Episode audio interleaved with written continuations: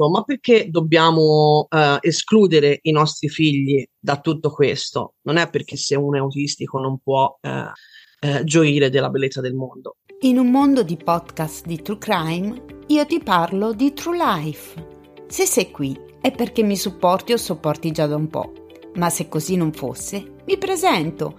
Sono Maria, detta La Fizza, podcaster della Porta Accanto. Stai ascoltando Sorriso Sospeso, il podcast che ti fa compagnia mentre guidi, cammini col cane o scarichi la lavastoviglie. Ti racconto quel che mi passa per la testa e per il cuore in modo onesto, spontaneo e senza filtri, a parte quello antisputo che metto davanti al microfono mentre registro. Ciao fizzati, bentornati a un nuovo episodio di Sorriso Sospeso. Quest'oggi non sono da sola, ma in piacevole compagnia. Sono veramente felice, io sono mesi che le corteggio, praticamente dalla prima volta che le ho scoperte. Io ho subito chiesto di fare un episodio insieme. Chiaramente, insomma, abbiamo i nostri tempi perché siamo tutte mamme, mamme insomma con vite piuttosto impegnative, ma la faccio breve. Ho l'onore e il piacere di avere qui con me le ragazze di The Shape of Autism, Flavia, Chiara e Linda. Ciao ragazze! Ciao! Ciao! Ciao. Allora, Flavia si è sentita. Ciao Chiara! Ciao, ciao Maria! Ciao Linda! Ok, allora noi oggi con voi parleremo di viaggi inclusivi, perché la vostra pagina, il vostro blog, insomma, parla soprattutto di questo, ma spieghiamo bene, come dire, come nasce questa, co- come nasce questo trio che non è quello delle streghe, ma questo trio di mamme. Dai, presentatevi, raccontate un po' quello che volete per far capire al pubblico con chi abbiamo a che fare. Ok, allora, in breve, noi ci siamo conosciute qualche anno fa eh, sul pianerottolo del centro dove i nostri bimbi fanno terapia. I nostri bimbi condividono una diagnosi di autismo, sì, con gravità, sì, e con promissioni insomma più o meno diverse, eh, che però insomma ci accomunano su tanti punti. E quindi noi ci siamo conosciute e abbiamo poi scoperto insomma di piacerci, di voler passare del tempo insieme, e quindi parlando, mandandoci messaggi,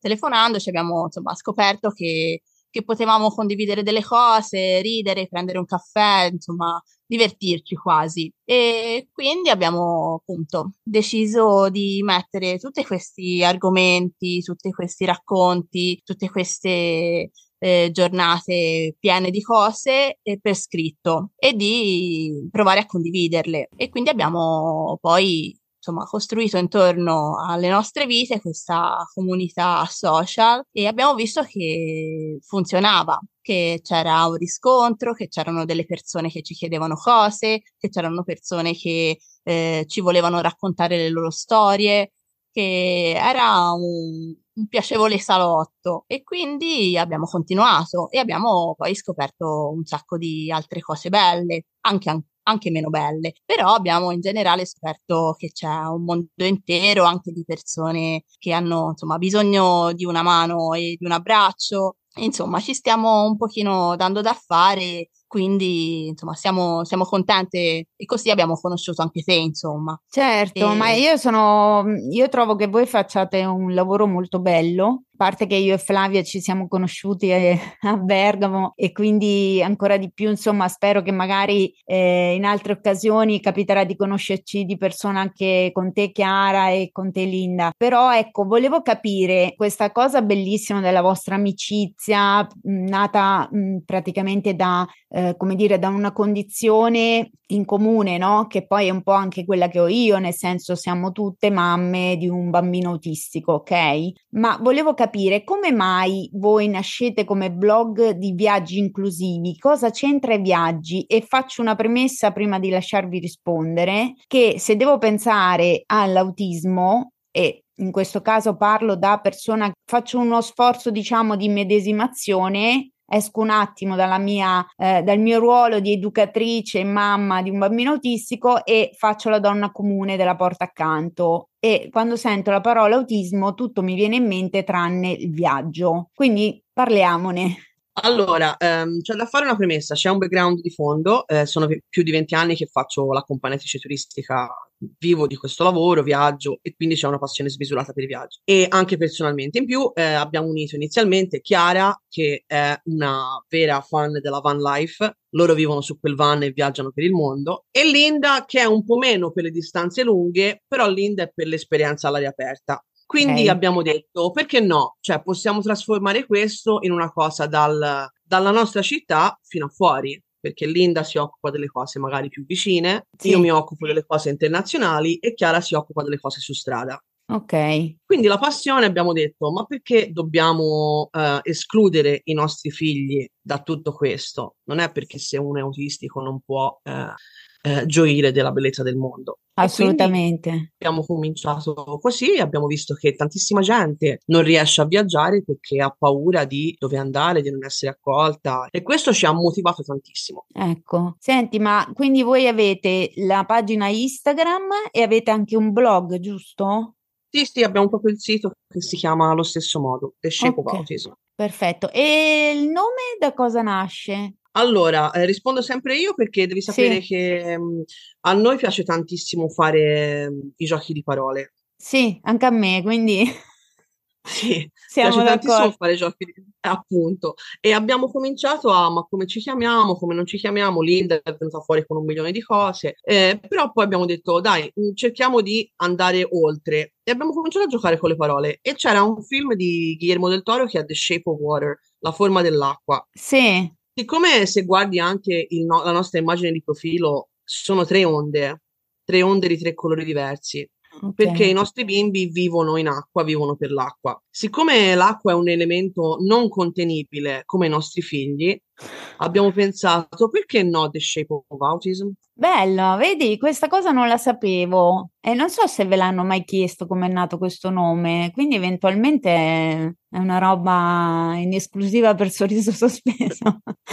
No. Abbiamo scritto all'inizio del blog, vero? All'inizio, però sai, poi come sì, dici poi te, dopo, nel eh, tempo poi cambia. Certo. Eh. Certo, allora per onore di cronaca voi non parlate solo di viaggi ovviamente, ma parlate anche della vostra quotidianità, delle vostre difficoltà, delle vostre riflessioni, del, cioè lo dico per chi non vi conoscesse insomma, e comunque sono mh, delle mamme, come dire, Eh, molto rispettose dei vissuti altrui, sono molto accoglienti. Io quando io ho scritto neanche mi conoscevano e mi hanno subito accolto, hanno una community molto insomma attiva che vi invidio, quindi voi siete anche molto carine perché ogni tanto soprattutto Flavia è lì che insomma sponsorizza il podcast, però ecco, magari dopo questa puntata fammi salutare tutte le, le ragazze della vostra community, anche i ragazzi, eh, se vorranno diventare anche loro dei fizzati a me fa solo che piacere. Ecco, detto questa che sembra una sviolinata, io ho una serie di domande per voi da casa e partirei subito con quelle, cos- così mh, riusciamo anche a mh, mh, parlare dell'argomento che è appunto quello dei i viaggi inclusivi. Ma prima voglio sapere, eh, Linda, hai qualcosa da aggiungere perché non ti abbiamo fatto parlare?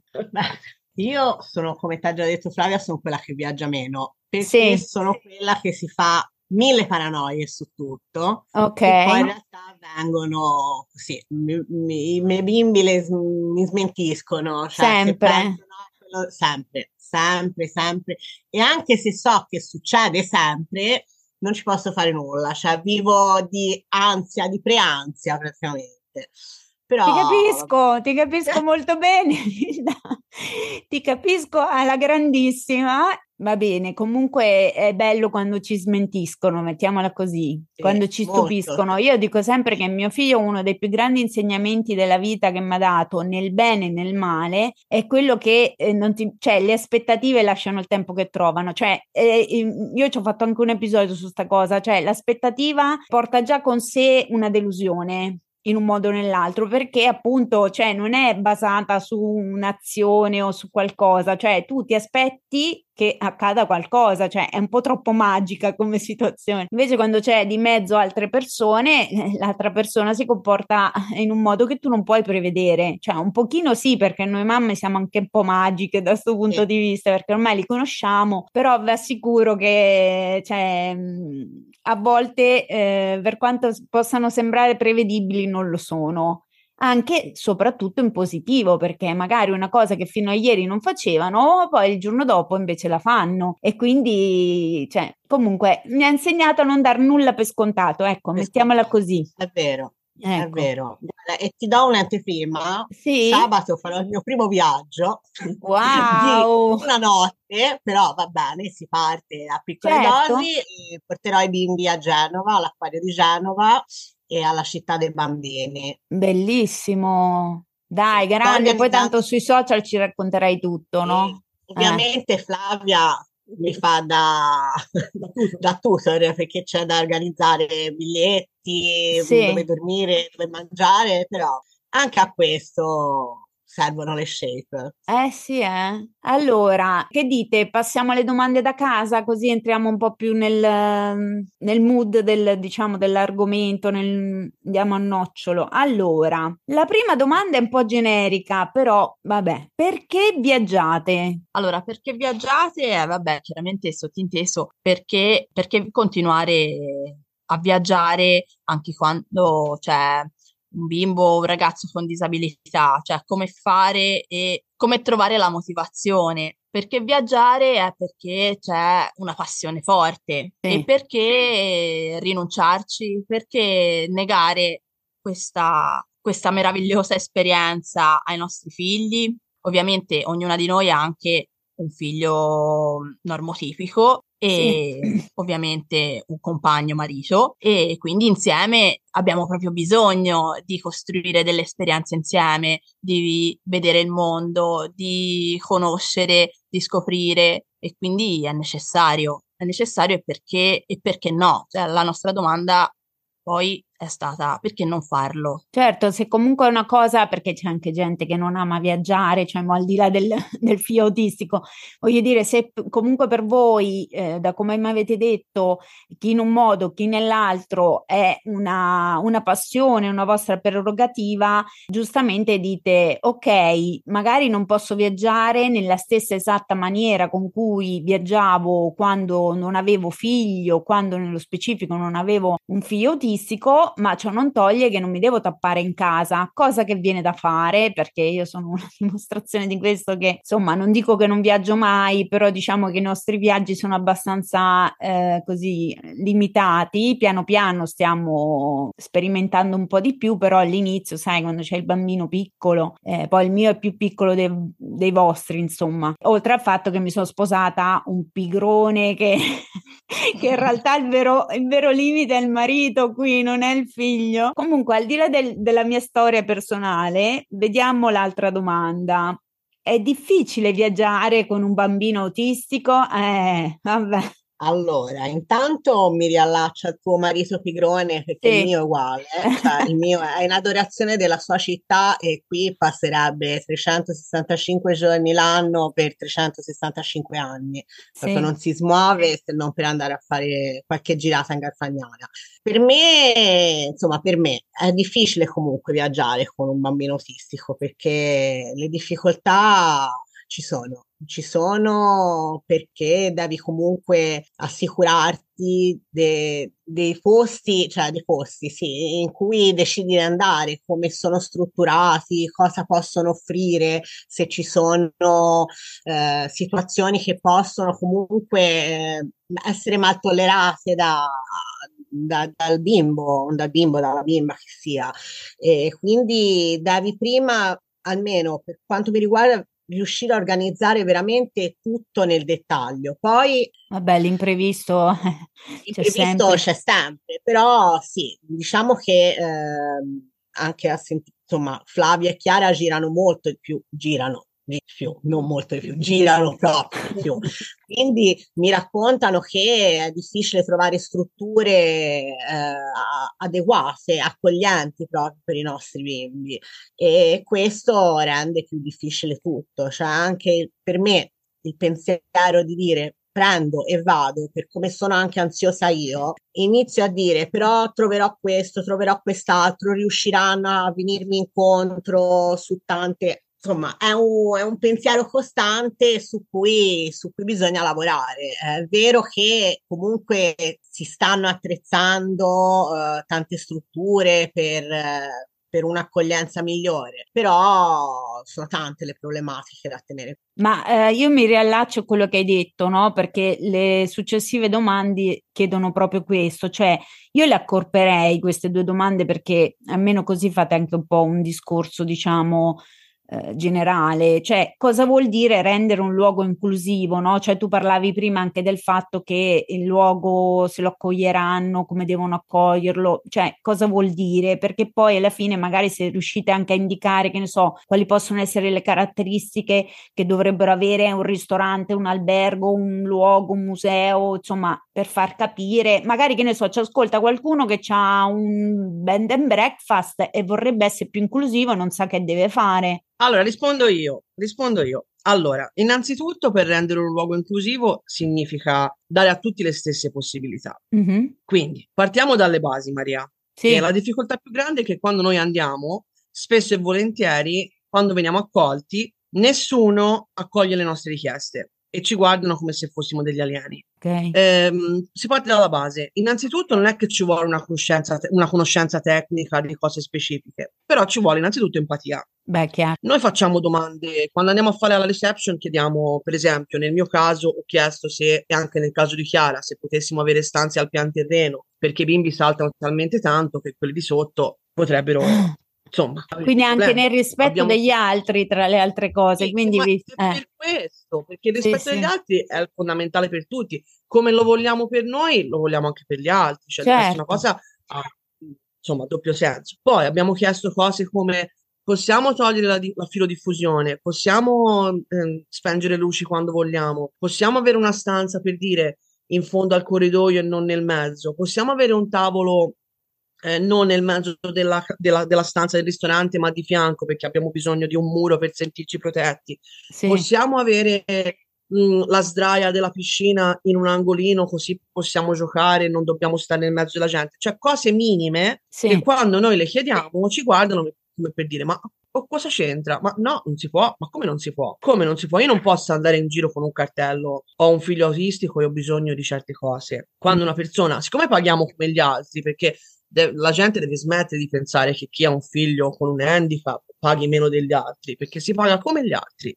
Anzi. E siccome gli altri... Ah, no, dicevo allora, quindi... anzi, perché se ci pensi, no... adesso magari ne, ri- ne riparliamo, però spesso e volentieri eh, i nostri figli hanno una selettività alimentare, per cui se vai al esatto. ristorante per stare in socialità, per portare l'altra figlia o per fare una cena con tuo marito, quello che è, e sai che magari eh, certe cose il ristorante non le mangia, ti tocca farlo mangiare prima o portarti da casa il cibo, oppure, cioè, nel senso, oppure un rinforzo, quindi gli devi comprare, nel mio caso noi siamo a comprare giocattoli dalla mattina alla sera praticamente, perché per fargli fare qualsiasi cosa eh, vai di rinforzo, e quindi eh, per andare al ristorante magari devi comprare prima un giocattolo, altrimenti non ci viene, è tutta una serie di cose, per cui non è assolutamente vero che chi eh, ha un figlio disabile paga meno, assolutamente. Esatto, esatto.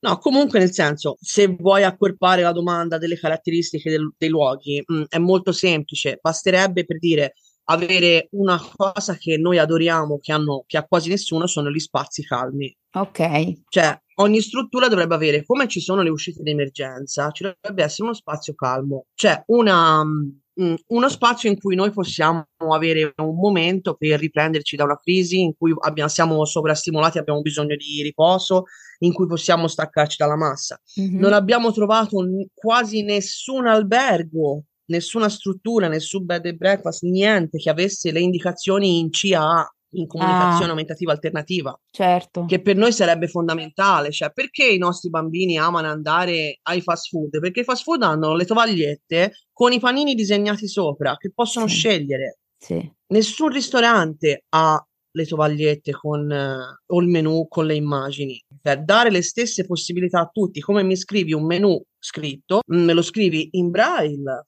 me lo scrivi in C A A, lo metti, non lo so, anche in modalità audio per quelli che non possono vedere ma possono sentire. Questo è rendere un luogo inclusivo. Possibilità uguali per tutti. Ma accessibile ed inclusivo sono sinonimi? Allora, accessibile e inclusivo non sono sinonimi, cioè sono due eh, parole che comunque vanno a braccetto e che partono insomma da, dallo stesso principio, cioè quello di, di accessibilità e di rendere fruibile un luogo, un'esperienza. Però diciamo che eh, l'inclusione può essere considerata l'evoluzione dell'accessibilità, ovvero accessibile è qualcosa che dal punto di vista strumentale si può rendere, quindi eh, tutto quello che prevede dei supporti oppure delle, dei veri e propri eh, strumenti per raggiungere, eh, muoversi, eh, alzare, scendere, eh, riuscire a muoversi nello spazio, e quindi tutto quello che può prevedere e migliorare l'accesso e il movimento. L'inclusione è il pensiero superiore a questo, quindi non solo l'aspetto motorio, anche l'aspetto in- cognitivo, intellettivo, sensoriale, emotivo, quindi tutto quello che riguarda proprio tanti tipi di disabilità anche diverse da quella motoria. Quindi per tantissimi anni fino ad oggi sono sempre state considerate le disabilità motorie come eh, l'interlocutore primario del, del turismo eh, accessibile, cioè sì, si faceva sempre riferimento a chi aveva una disabilità motoria, si pensa sempre alla sedia a rotelle, sì, ma ci sono un'infinità di disabilità che non prevedono la sedia a rotelle, quindi ci sono un sacco di persone che probabilmente camminano bene o meno bene, che però mal tollerano volumi altissimi, mal tollerano luci accecanti, hanno bisogno di un supporto visivo, eh, temperature, tessuti, e devono essere supportati nella comunicazione, quindi hanno bisogno di immagini, di comunicazione aumentativa alternativa, sì, di tutta una serie di altre attenzioni. E quindi questo, questa secondo noi è la differenza tra inclusione e accessibilità. Certo, tra l'altro posso dire una cosa, giustamente spessissimo tuttora si, quando si parla di disabilità si pensa appunto alla disabilità motoria, e nonostante questo le barriere architettoniche, cioè, sono presenti praticamente dappertutto, o come dire, nonostante ci sia un'attenzione in particolare per la disabilità motoria, comunque un disabile motorio non riesce a viaggiare eh, come una persona ne- normale, insomma, che non ha difficoltà. Quindi immagina per chi invece non ha una disabilità motoria, ma una disabilità intellettiva, eh, sensoriale, cognitiva, che non viene proprio neanche contemplata, cioè come se non esistessero. È molto importante quello che fate, perché comunque è, è giusto quello che dicevate all'inizio, che il fatto di avere un figlio che non è neurotipico non deve bloccare la possibilità di viaggiare con tutto quello che è il bello del viaggio, no? Quindi eh, approcciarsi con persone diverse, conoscere posti nuovi, acquisire esperienze, anche rilassarsi, distrarsi, uscire da casa, dal, dalla vita rutinaria, non lo so. Quindi per quello che è possibile, ecco, rilassarsi è relativo, però se non altro, insomma, cambi, cambia ambiente, mettiamola così. Sì, quello sì. Ma quali sono le maggiori difficoltà che trovate in viaggio? Un po' l'abbiamo detto. Allora, le maggiori difficoltà è proprio eh, la predisposizione delle persone all'ascolto di quello che viene chiesto. Sì. Ci troviamo sempre il muro davanti, è proprio quella la difficoltà più grande. Il non poter eh, chiedere o, o chiedendo e sentirci noi in difetto perché chiediamo. Mhm. Questa forse è la difficoltà. Cioè, non ci sentiamo assolutamente tranquilli quando, cioè, andiamo, sperimentiamo, facciamo tutto quello che si può fare, però siamo sempre un passo indietro agli altri perché cerchiamo sempre di testare la situazione e molte volte ci restiamo male. Ah, eh. E, immagino. ci ada- eh, e ci adattiamo noi, cosa che invece no- in un posto inclusivo non dovrebbe essere così, non dovremmo adattarci noi. Ma questa è una domanda che vi faccio io. All'estero la situazione è migliore? No.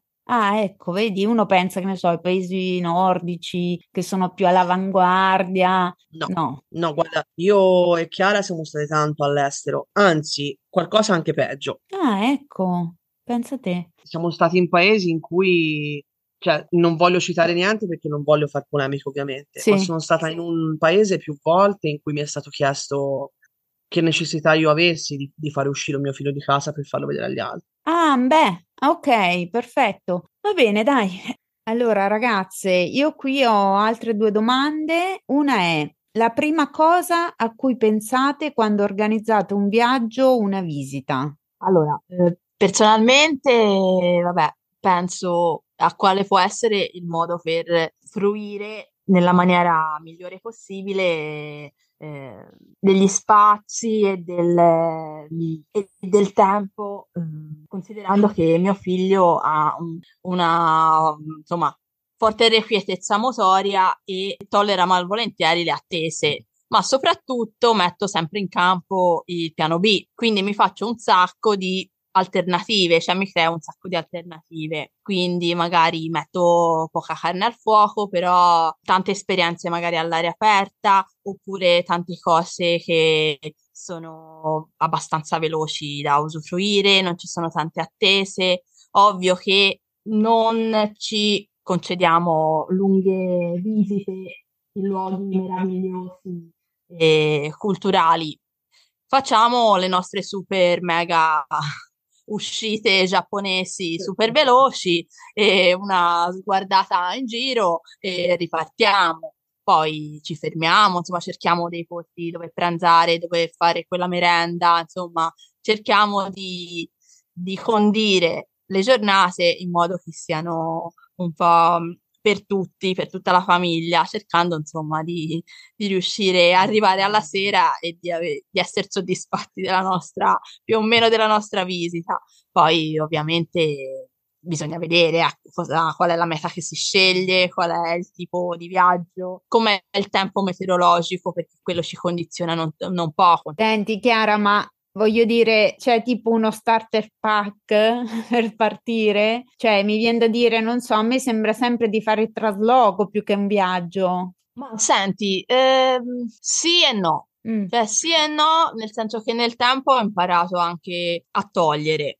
Cioè, quindi Sì. prima, prima metto carne al fuoco, organizzo, preparo co- e poi vado a togliere, come faccio con le valigie. In realtà lo faccio anche con tutto il resto. Cerco un po' di, di snellire, di di portare un po' all'osso tutto, tutto, cioè in modo da avere un po' più l'essenziale, insomma, però questa è una cosa che si impara un po' col tempo Eh, e, co- e immagino. con l'esperienza e mettendo anche da parte un po' l'ansia. E però, eh, Ecco. poi, poi se ne riparlerà, insomma, ecco, cioè, Ma sono, voglio dire, ci sono delle cose adesso, magari chiaramente è tutto, cioè ognuno di noi parla della propria esperienza personale e, e si fa fatica, tra virgolette, a generalizzare, no? Perché ogni famiglia, ogni figlio ha delle esigenze diverse, no? Però ci sono, non so, degli oggetti che, eh, come dire, mai senza? vabbè, sì, ovviamente un telefono, un tablet, infiniti caricabatterie e cuffie. Power bank. E... Eh sì, sì, sì, quelle sì, servono e servono molto spesso e servono sempre carichi, però poi per il resto e gli Ci si snack, adatta. eh, le merende, sì, e per il resto ci si adatta un pochino, comunque si fanno dei tentativi e Certo, ok. Qui mi chiedono anche mh, delle esperienze e tips per viaggi in aereo. Tra l'altro io sono interessata perché, vabbè, non faremo mai un viaggio in aereo probabilmente, sempre per il motivo di cui sopra eh, parlavamo, cioè del fatto che mio marito, piccolo, piccolo aneddoto fan fatto, che eh, se io non devio un attimo dalla discussione non sono io, eh, praticamente mio marito non ha mai preso l'aereo. Quando l'ha preso per la prima volta, per il viaggio di nozze, che siamo andati in Sicilia, e quindi sono riuscita a fargli prendere un aereo. Per cui, considerando che appunto viaggiare non è, diciamo, tra le cose più semplici mh, per noi, per vari motivi, metti che un giorno finalmente eh, ci decidiamo a prendere un aereo con Jarno, eh, se avete delle indicazioni eh, io ascolto volentieri, e non penso solo io, anche chi ci ascolta, insomma. Allora, qui parlo io, sì, perché ho parecchia esperienza con uh, autismo, meltdown e aerei. Perfetto. Allora, innanzitutto eh, è importantissimo che alla prenotazione facciamo la richiesta dell'assistenza. Sì. La richiesta dell'assistenza è fondamentale perché prima di tutto, se si fa questa richiesta, si saltano le code, che si sa che le attese in aeroporto sono infinite. Già. Si salta la coda perché ci vengono a prendere, ci portano direttamente, si fa tutti i passaggi, eh? Sì, eh, sì. Ovviamente il check-in, si fa il metal detector, si fa i controlli, si fa tutto, però si fa tutto senza attendere, con la fila preferenziale. Quindi si toglie già un carico enorme. Poi negli aerei grandi, perché mi è capitato in alcuni aerei, eh, scusa, in, in aeroporti grandi, alcuni aeroporti che erano infiniti, che c'era tipo tre chilometri per arrivare al gate, anche se non c'è disabilità motoria viene fornito il kart e possiamo andare sopra e ci portano, così non dobbiamo camminare così tanto. Benissimo. E questo è importantissimo, veniamo portati al gate e abbiamo priorità di imbarco. Sì. Quindi il mio consiglio è chiedere sempre l'assistenza in aeroporto. Poi, detto questo, quando si sale sull'aereo ci sono altri consigli che vi voglio dare. Allora, sì, innanzitutto a me è capitato di fare, sai, le combinazioni diverse sui sedili per cercare di capire quale fosse la, la combinazione migliore. Sì. Abbiamo provato due accanto e due di fianco, due davanti e due dietro. Abbiamo scoperto che Thomas ehm, tira delle pedate enormi in, al seggiolino davanti. Ok, quindi, quindi voi vi mettete qualcuno davanti a lui per evitare disagio agli altri. Sì, quindi sempre per il rispetto degli altri cerchiamo di contenere questa situazione e ci mettiamo due davanti e due dietro. Poi sempre lato finestrino perché così può guardare. Sì. È importantissimo non mettersi in fondo dove c'è il motore, perché okay, i rumori sono allucinanti. Okay. Poi eh, dotarsi di cuffie. Sì. E ovviamente c'è differenza fra gli aerei che partono da pista e gli aerei che partono con il tunnel direttamente dal gate. Sì. Eh, nel senso, perché anche quello è una cosa importante, perché col tunnel dal gate si entra dentro l'aereo e non si sente tutto il rumore di sottofondo. Sì. Quando si va su pista che si sale, la scala è accanto al motore. Sì. E succede spesso l'irreparabile. Thomas oh. eh, mi si è sdraiato sotto le scale, urlava, piangeva, nemmeno oh. le cuffie attivano un po'. Mm. Poi per noi è fondamentale internet, quindi siamo stati sugli aerei senza wifi, ovviamente, perché quando abbiamo cominciato a viaggiare noi non c'era ancora questo, sì, questo lusso, e è stato un delirio. Un delirio, ovviamente abbiamo cercato sempre di fare tratte più corte, perché sulla tratta lunga eh, la gente avrebbe dovuto prendere i tranquillanti, perché insomma mi rendo conto che mio figlio non è dei più eh, accoglienti con queste cose qui. E comunque mh, la cosa peggiore comunque, Maria, proprio fuori da ogni retorica, è la gente. Sì. Preparatevi, se viaggiate in aereo preparatevi, perché nessuno capisce. Mio figlio è un bel bambino, nessuno vede la sua disabilità e quindi partono: ma guarda quella mamma, ma guarda quel papà, ma guarda là, ma guarda su, ma guarda giù.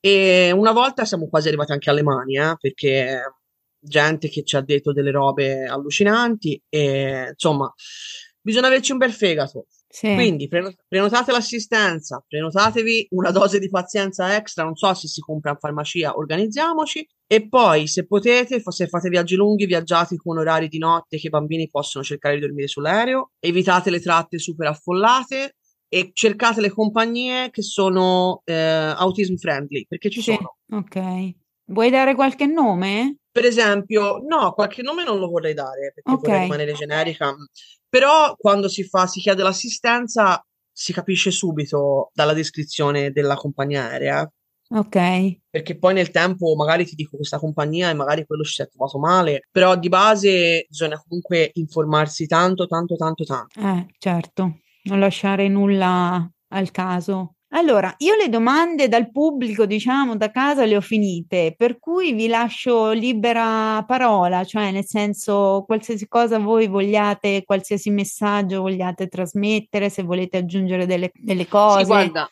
ci piacerebbe finire con una citazione che noi amiamo e te la leggerà Linda, perché mh, praticamente è un messaggio, in, se si capisce questo messaggio si riesce a viaggiare per il mondo. Allora, questa è una citazione di Joe Evan.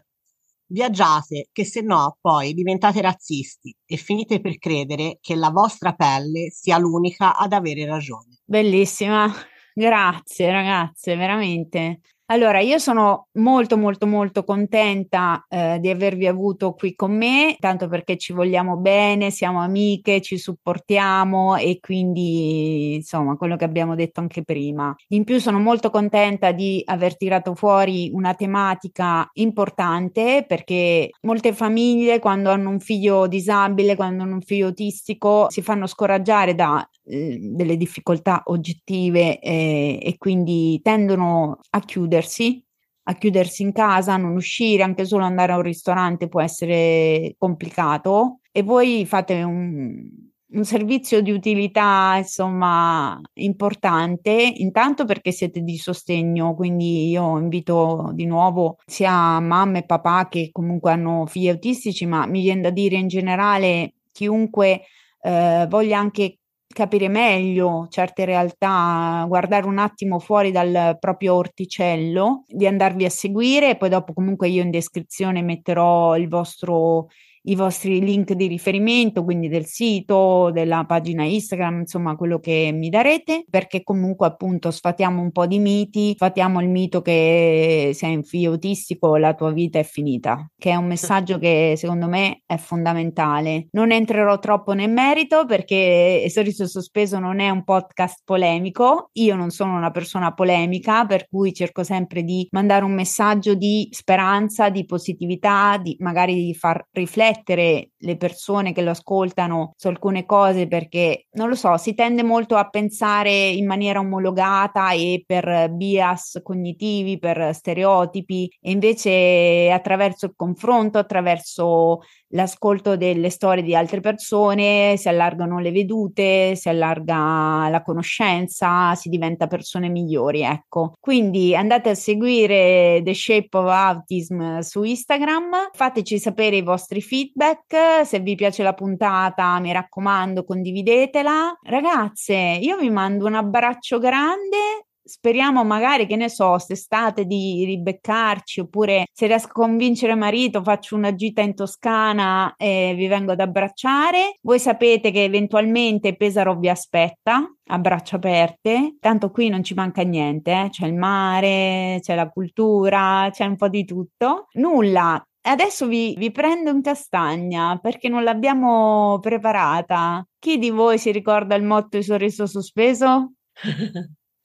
No, lasci i peli proprio in castagna. Ecco. Eh, Flavia, allora. Speravo in te, invece no. Un sorriso non costa niente. Ah, e a chi lo riceve e, non, e può cambiare la giornata. Ma svolta la giornata a chi lo fa e a, a chi, chi lo riceve. C'eravamo quasi, dai. C'eravate, dai, c'eravate, c'eravate. Va bene, non so, volete salutare i fizzati? Ciao fizzati! Ciao! Ciao, ciao, a tutti. Ciao ragazze, grazie, ciao a tutti, alla prossima. Grazie Maria, sei unica. Eh, voi, voi siete uniche, grazie mille. Ciao, sono Marito e anch'io ascolto Sorriso Sospeso. Pota, mi tocca, se no vai a sentirla te che non lo ascolto almeno io. Poi vuole che ci faccia i feedback, ma così sti feedback? Boh. Io vi racconto cosa mi è piaciuto, cosa non mi è piaciuto della puntata e sembra che è a posto così. Oh, mi raccomando, anche voi lasciatevi sti feedback, raccontateci su un po' cosa vi è piaciuto e cosa non vi è piaciuto della puntata. Ah, e non dimenticate di mettere stelline, cuoricini, tutti i peccioli le dette cagasse, che almeno è contenta.